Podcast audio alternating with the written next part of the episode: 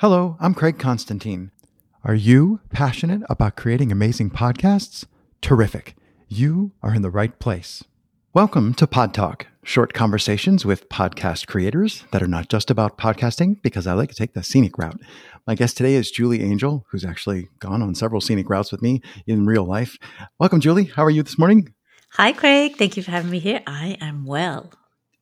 Terrific. I, oh, uh, Nah, no backstory. So Julie is the person who did, for those people listening who know that I have like a parkour thing.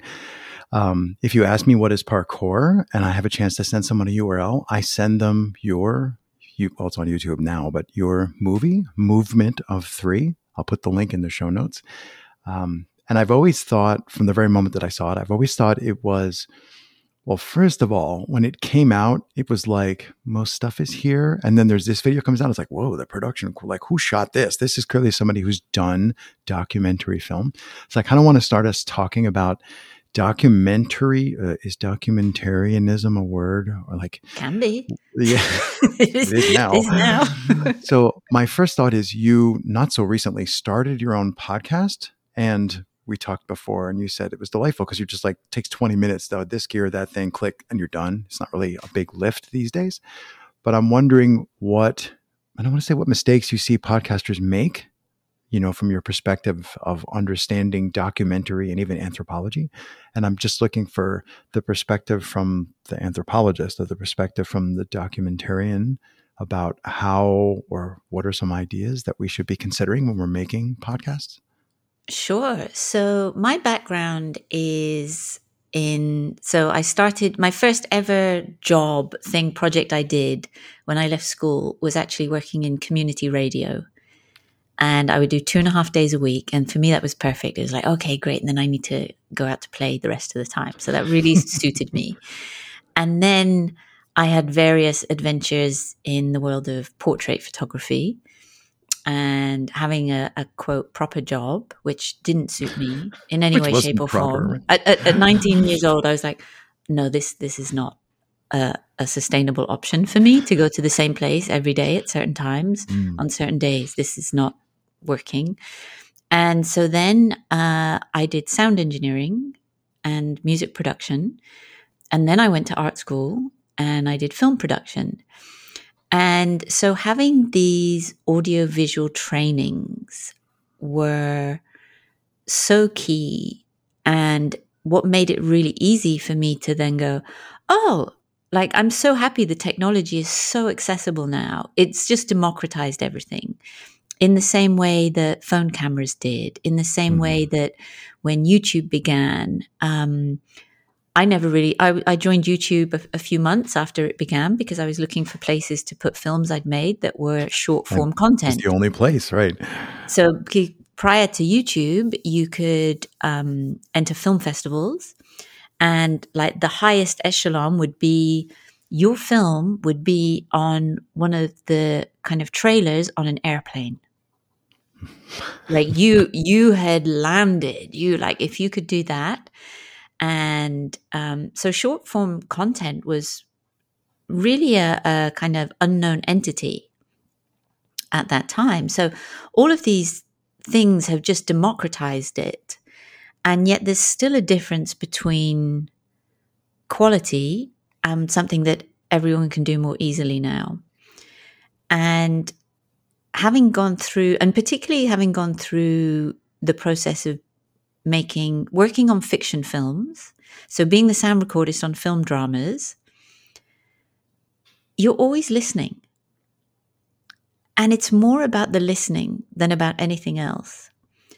And when you're interviewing, you don't want any bleed. And the bleed is the crossover of my voice on your voice, so there's no separation, etc. And if you can't separate an element, you can't then control that element. And so the technical side of things are so that's kind of from the technical side of things. And then if I put my visual anthropology hat on, which is really about I mean, for me, visual anthropology was using my audiovisual training to celebrate, explain, and share difference in the world. So, how does one person's or culture's way of doing things, how can I share and express and communicate that to another group or culture mm. that can then benefit from those understandings and learnings? So my field work was to go and understand the parkour community. So you're playing this insider outsider role all of the time of, well, I need to be in it to understand it, but then I need to be able to come outside of it to explain it in ways that all the other people who are outside of it could understand it. Understand. Because there's a different language, there's a different culture, there's a different uh, value system, and having audiovisual tools were were was my methodology. Other people have done similar things using illustration. Other people, traditionally, anthropology, a lot of anthropology was done um, through the written word. So someone mm-hmm. would go in the field, whether, whether that was, um, you know, some explorer going to, uh, an island or a jungle. And people have this idea of anthropologists in this sort of Indiana Jones type esque right, right. adventure.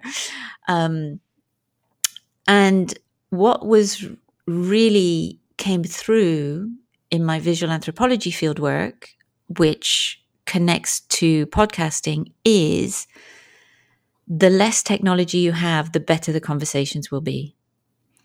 So when I was doing the filming of these parkour people, going into this movement culture, and also when I started doing that research, I was a 35 year old woman going and spending time with generally 18 to 20 year old guys. So it was a very, there was a, a, demographic that was very different. There's a context that we all have that we bring to any recording endeavor or situation. And the smaller my technology was, the more I could wear either no headphones or a, a hidden in here, in yeah, in ear headphone the better the communication and conversation. So the more that the technology becomes less of a thing, even visually. So I look at you with your, your headphones on and, and they're great headphones. And I try and hide mine with just one thing under my hair. But I'm sat there with this big microphone in front of me, but I made it black and so I wear black. Mm-hmm. But if we were both sat opposite, if we were sat at a dinner table or in a coffee shop, our ease would be different. Sure. So the more, because you're ultimately looking to see how, I mean, there's a difference between also, you know, are you a hard hitting investigative, investigative journalist? Yeah. Are you someone who's looking for engagement? Are you just looking for someone to share their educational tips? I think you need to kind of know your why.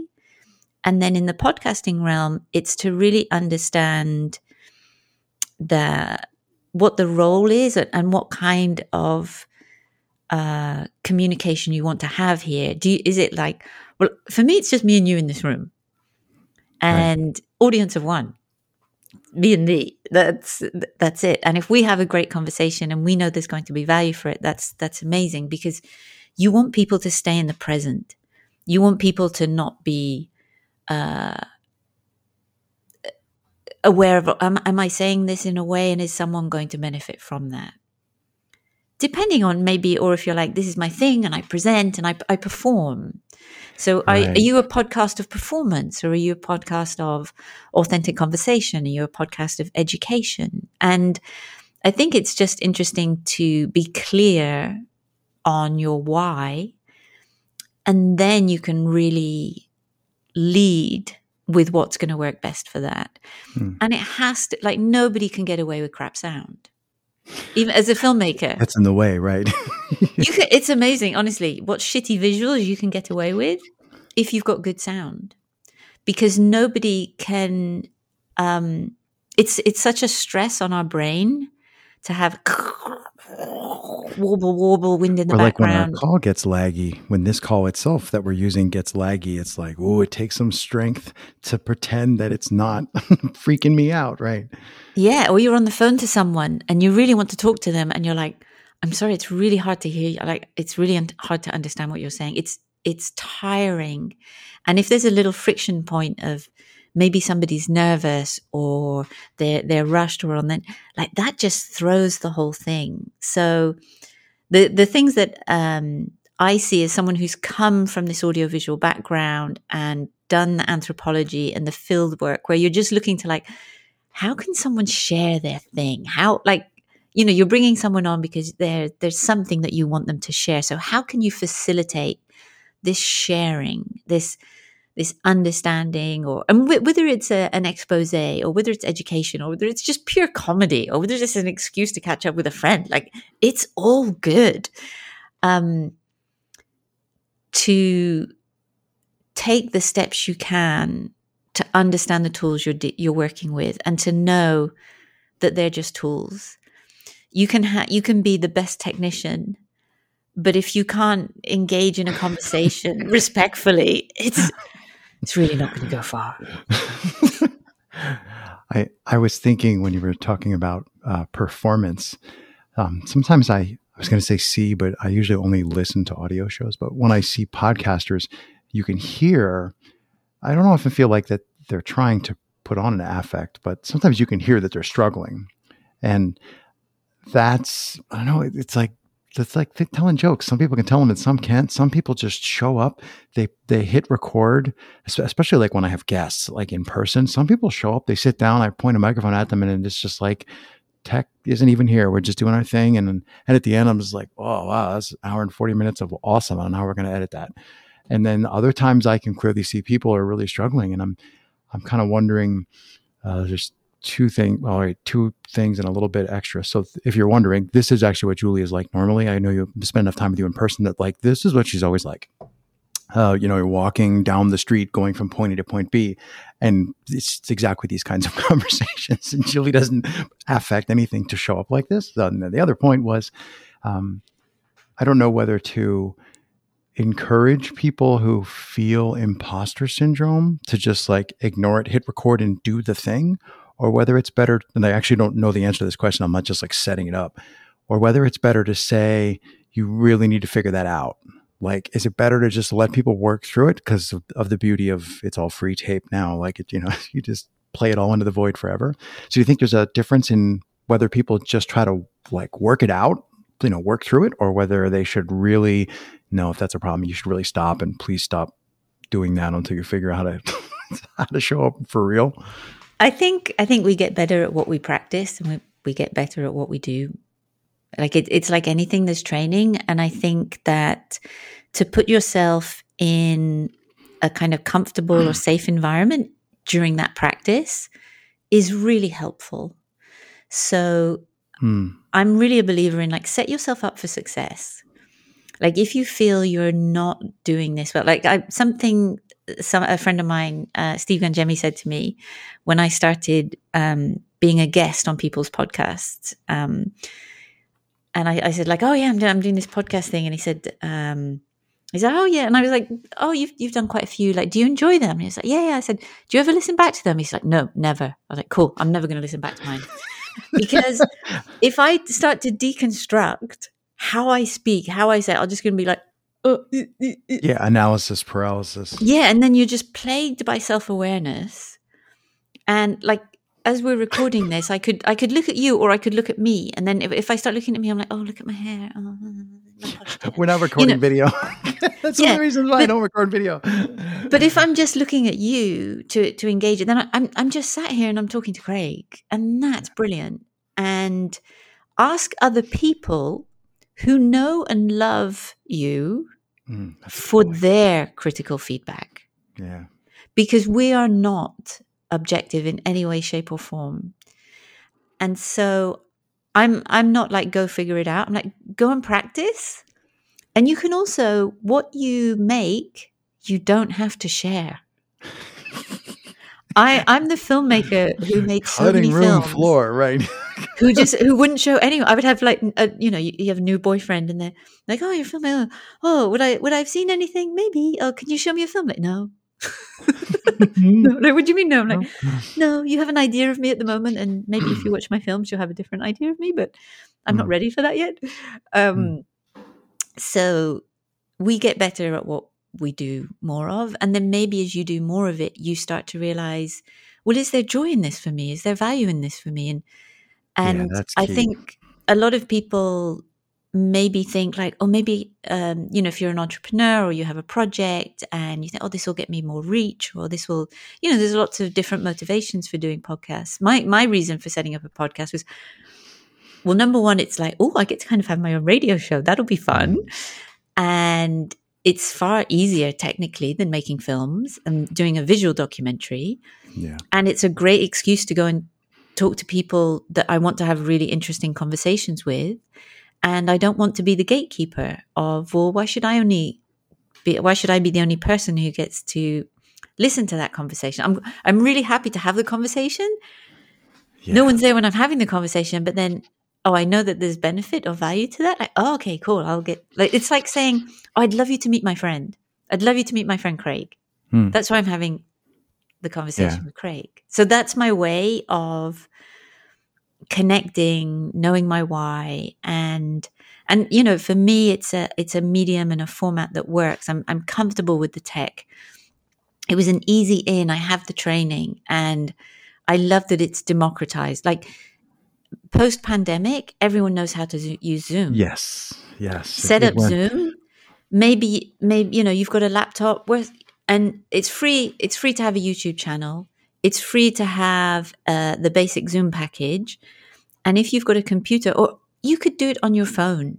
Yes, you can sign up for multiple podcast suppliers. Mm-hmm you can you can get a free Canva account. No, is Canva? Yeah, there's a free account with Canva. You can create a graphic. You can think of a name. You know, you can do it in the most kind of Billy basics of in a very like punk DIY culture. Yeah, without that needing to spend between record and stop. And if you hit that, if you're if you're passionate about what's in there, that that comes through. Um, if there's value and quality, it will yeah. shine through. And and an equivalent in the film world used to be that a lot of people would say like, "Oh, but I need this camera and I need this lighting and I need this thing and I need that." And there's a, a British filmmaker called Shane Meadows, and he instead of like shooting on film and you know which costs a fortune to shoot, shoot on film it's literally like oh wow like 50 pounds and i don't think that was the right shot Cut, let's go again um and he, I remember seeing his work at the Edinburgh Film Festival, and he shot this film on VHS tapes using his mates as actors, borrowing space and time because it was the story, it was the the storytelling and the value and the quality, and that shines through. And you know, our, uh, Darren Aronofsky's first film, Pi, was made on a tiny, tiny budget, you know, before he went and made Black Swan and, and things like that. His second film he made on a tiny, tiny budget. Huge success. His third film was given loads of money. Not so much for success. So mm. it's it's really going back to what is the quality of the content well, there's the whole thing about the container or the constraints of a container. And, and in the parkour universe, this is like a thing all the time. You're like, well, you got to work with what's here, or we need to do the thing here, or like, well, the floor is lava. We add these constraints, or they're already in the space that we find. And when I, so I, I fell backwards into podcasting, like as a trust fall kind of thing. I was literally just having cool conversations with people, like in places, you know, and I'm walking and I'm talking to people, and Julie's like nodding along. And there'd be people walking behind us. You know, we're like, bah, bah, bah, and I get to the end of the, you know, place to place, and people will be like, that should have been a podcast. I would have listened to that. And then I went, I guess it should be a podcast. And that's that's how I, I got started. And the everything before record and after stop, I like tore through. Like, what's the simplest thing that could possibly work? Because I don't want to do any of that crap. Um, I really love the experience of recording in person. So I, I spent a ton of time playing Tetris, you know, like, oh, this mm-hmm. microphone and this cable and like, you know, and then it was like, okay, now let's drag it to GirLab or something. And that was fun to play with the tech, but it was nowhere near like maximal audio quality. It was like, oh, these are the simplest microphone stands that don't really fall over, you know, and the guest can kind of work the mic without handling it. It was just like 80 20, finding what I had to do to get to the delivered thing that I was trying to create. Uh, but your point about never listening to your own podcast, I'm like, I sometimes listen on purpose to like, okay, I'm gonna get out my and like see where I'm screwing up or where I have manners of speech. Like I go in with like a magnifying glass and look for things, but I don't. I I learned. I used to think I had a some judgment. Like I would go in with a ruler and be like, "This is a good episode. This episode's a little short. This one's kind of okay." I learned because I have the beautiful privilege of actually going places and running into people who either been on the show virtually or that people know me, and invariably the episode that random person loved, I was like, hmm, I was thinking that public. I don't say this to them, but I was I was thinking that one was subpar. But it turns out that I actually am not a good judge of what the other person is going to think. Imagine that. So uh, your point also about every every person brings a context that brings a perspective, brings a bias to what you're capturing um, all the time when I'm next to the microphone, I'm constantly thinking like, oh, everything I say is biased. And there are people who are thinking, shut up and let Julie talk, you know? And I'm just like, ah, and I, I lock up if I think about it too much. But yeah, you got to get out of your own way. and and for me, the for me, the sign of a really great conversation or recording is at the end of it, I'm like, I just have a, I always ask myself, like, was that really good? Or like, meh. and if it was really good, it's just like, oh, it was really good. And then if someone says, what did you talk about? Go, I'm not sure. I don't know. I was just in it. That's probably a good. But was sign. it really good? Flow state, yeah. And so I just my my kind of deconstruction is how did I feel at the end of it, hmm. and that's it. And it's it, I kind of treat it as theater in the sense of like that that was that was the moment. We we we conversed, we connected, amazing. Cool. Mm. Yeah, I was when you said theater, I'm like three acts and story arc, and that's something I com- oh, I don't completely ignore it. But when I'm recording these things, I don't know. There's probably a name for this format of show where it, the thing either goes out or it doesn't. It's it's not quite a hot mess, but it's as it's found, you know. And those don't normally have a story arc. I, if I'm lucky, we know where we're starting. If we're lucky, and then it's just like I don't know, we're going this journey, and then the end is somewhere when it feels like the end. And I, I actually think that's super easy to do, and I know a lot of people who that wigs them out. Like they want us, they want to either a story arc, not maybe literally a storyboard, but they want to know what they're supposed to be doing, and then they record, and then they go back and maybe they edit to, you know, hang it on the wireframe. But the idea of like you're going to make a, you know, Craig, you're going to make a show by just pressing record, and we're going to just blah, blah, blah, for third, and then we're going to hit stop and it's going to work 300 times. Like, I'm like, yeah, how else would you do it? Because anything else sounds really hard. I don't, I don't know how to do it the other way. And maybe it's just, I never tried, but. And also there's, there's many forms of theater. A tradition, a traditional three part narrative is, is, is only one way to do theater. And there's so many ways to do storytelling. And it could be an improvisation. It could be a hmm. monologue. It could be massive audience participation. It could it doesn't have to always follow the hero's journey. It doesn't have to be autobiographical. It doesn't have to be chronological and there's when you were talking about the the constraints there's a wonderful documentary called the five obstructions. And there's uh, it fe- features it's Lars von Trier, who's a very interesting filmmaker, and he sets his friend, who's um, I can't remember his name now, um, a French filmmaker who was living in Haiti at the time, and Lars is kind of enamored by this filmmaker, and the whole thing it's a it's a documentary, and he basically sets him these five different challenges to try and kind of undo him to try and you know kind of be like ah see you're not such a great artist. You're so he gives oh. him all these oh. challenges. So the first challenge is you have to go and make a film where every shot is only 18 frames long. Oh and you have to go and make it in cuba. And you have to do and you can't use actors. And so the the main protagonist so he goes and this is kind of documentary. So you see him making the film and then you see these little short films that he makes. And he makes a film and he's an artist so he approaches these challenges as like well this is and just creative problem solving of how how do i get my creativity around this? And he makes extraordinary films every time. And he goes back to lars and then they watch the film together and then lars is like oh my god, this is, and you could see he's really angry. He's really pissed off because he's like, what a gift! I actually I made that far too easy for you. I gave you a gift. What, eighteen frames for every shot in in Cuba, like a, a no actors. Well, of course, of course, you made something beautiful. So he then sets another challenge and another challenge and another challenge. And the most difficult film he had to make during this film was one where he said, You can go make whatever you want with whatever budget you want. And it's the worst thing for any creative mind to do. Mm. And it's out of these improvisations, these adaptations that we find other ways of exploring and being rather than going, well, here's the formula, here's the recipe, and therefore here's the outcome. Like, what a, what a, like, there's no novelty there. There's no, and it's not to say, well, you know, I'm, I'm a big fan of the, you know, the hero's journey and the constructs, and I understand it. And, and great tragedy the, is a great thing, right? yeah. And I, and I'm also like a really big fan of abstract cinema and improvisation and, and theater that goes to places that you have no notion that it will go to because it's like saying well a conversation has these rules and it's like bullshit no it doesn't a conversation is a conversation there's right. not a conversation is only a conversation if it happens like this like no how how how limiting how yeah.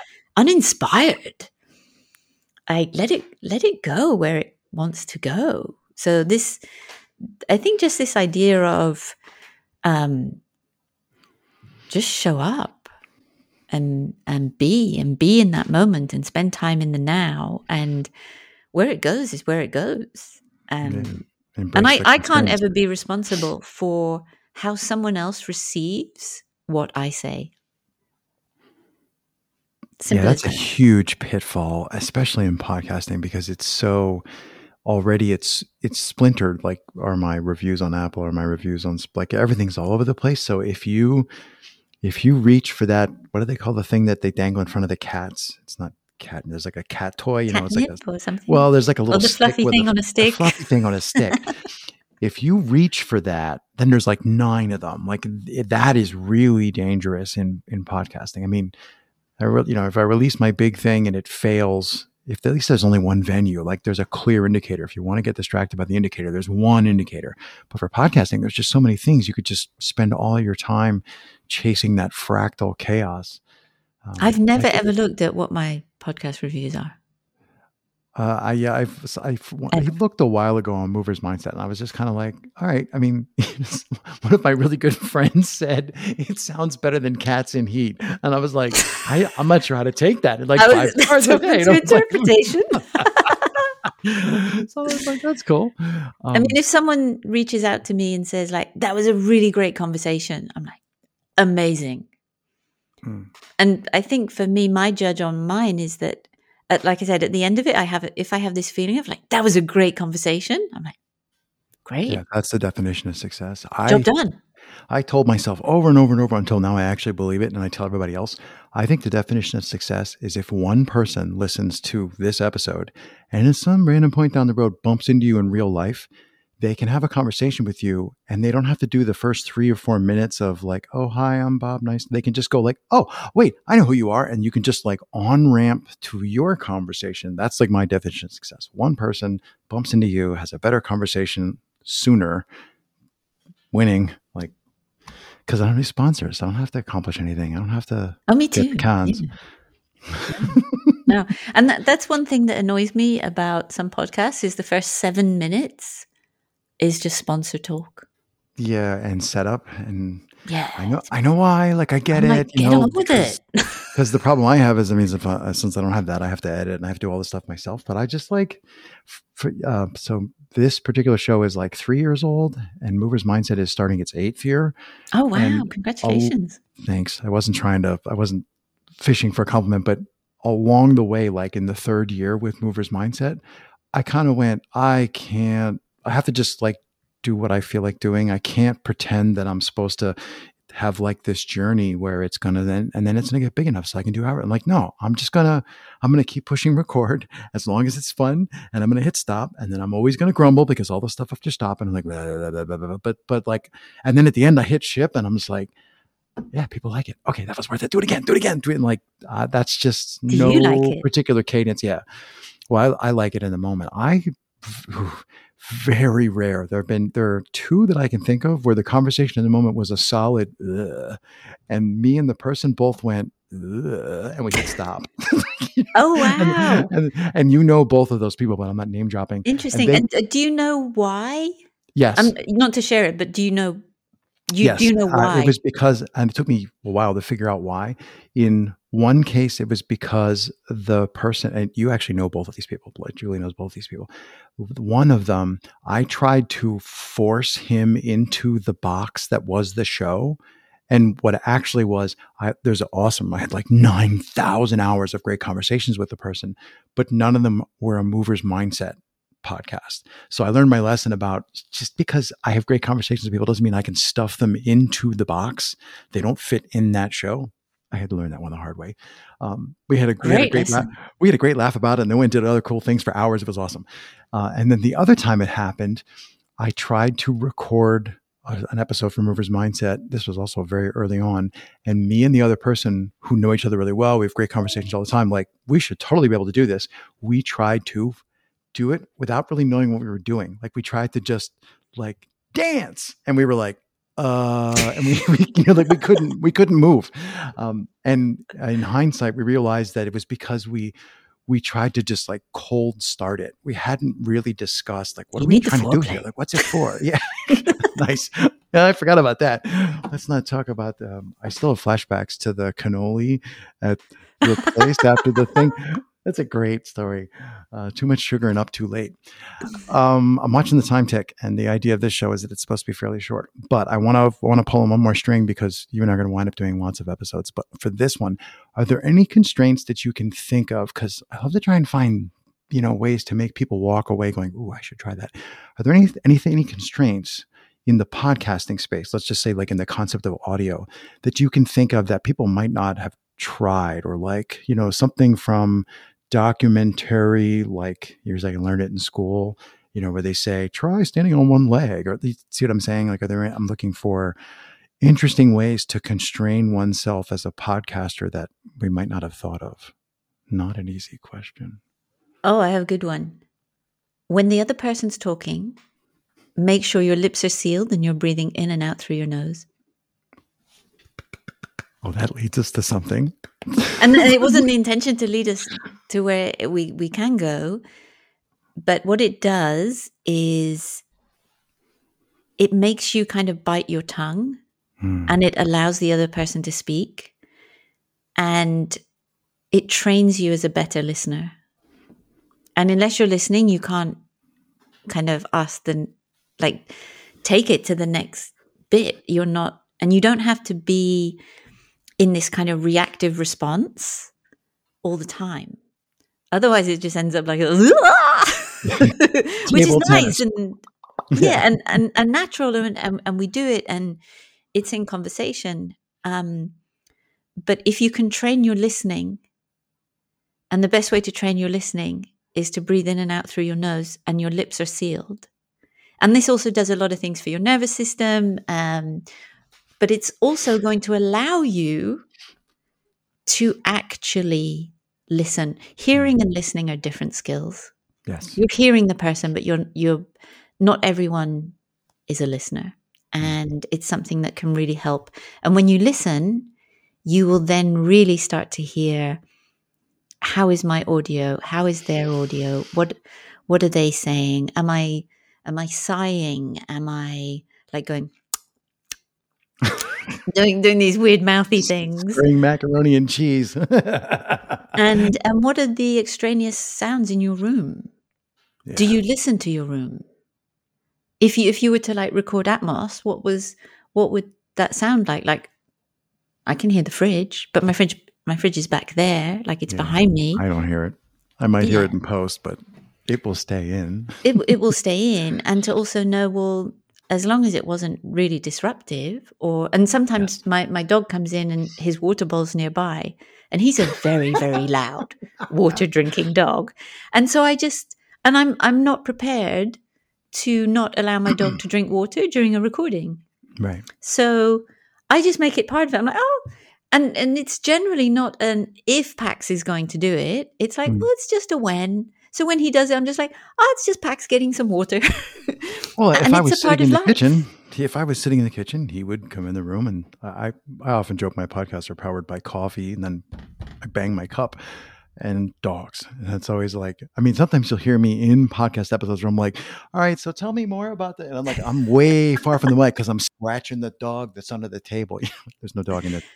And it's a really nice way to connect. I've had a lot of podcasts where, um, you know, visually I'm seeing the other person I'm talking to, and my dog walks past in the background, and they're like, oh, what kind of one is he? And then everyone's at ease. Mm-hmm everyone's at ease and you've found this common ground and so i don't i don't deviate from that like no but hang on we're supposed to be talking about sleep and breath work da, da, da. it's like yeah. no this one of the a really great podcast um, conversation i had last year we spent the whole first 10 15 minutes talking about our dogs mm-hmm. And i'm you know i'm love me love my dog so if you're not into dogs and you don't want to listen to me then that's a great filter I was like, oh, here we go. Where's she at? Because I agree. If people don't like dogs, they're, I usually say they must have had a really bad experience at some point. Um, I already mentioned I'm watching the time. Uh, we've talked about like 50 things and nobody has any idea who you are. I'm like, okay, at this point, um, uh, tell me because the breath thing. Let's let's do the breath thing is really important. So tell me where people can learn more about the breath work, coaching, and tea however you want to phrase that. I don't know if I want to say teaching or courses. Uh, and where can people go to find more about your podcast and what's your podcast called? Yeah, so I'm multi passionate. So I am a filmmaker, a podcast. I have a podcast called The Curious Midlife. I am a published Great author. Thank you. I'm a published author. The book is called Breaking the Jump. I am a movement coach, parkour coach, and certified breathwork coach. So my recent passions have shifted. So I'm still in the creative industries and I still do that work. And I'm also very passionate these days about working, especially with women in midlife and inviting them to see the world as a playground, mm. to move differently, and to know that as we're that you can really age in a really positive, fun way that has nothing to do with spending hours in the gym and doing mm-hmm. extreme diets or extreme anything.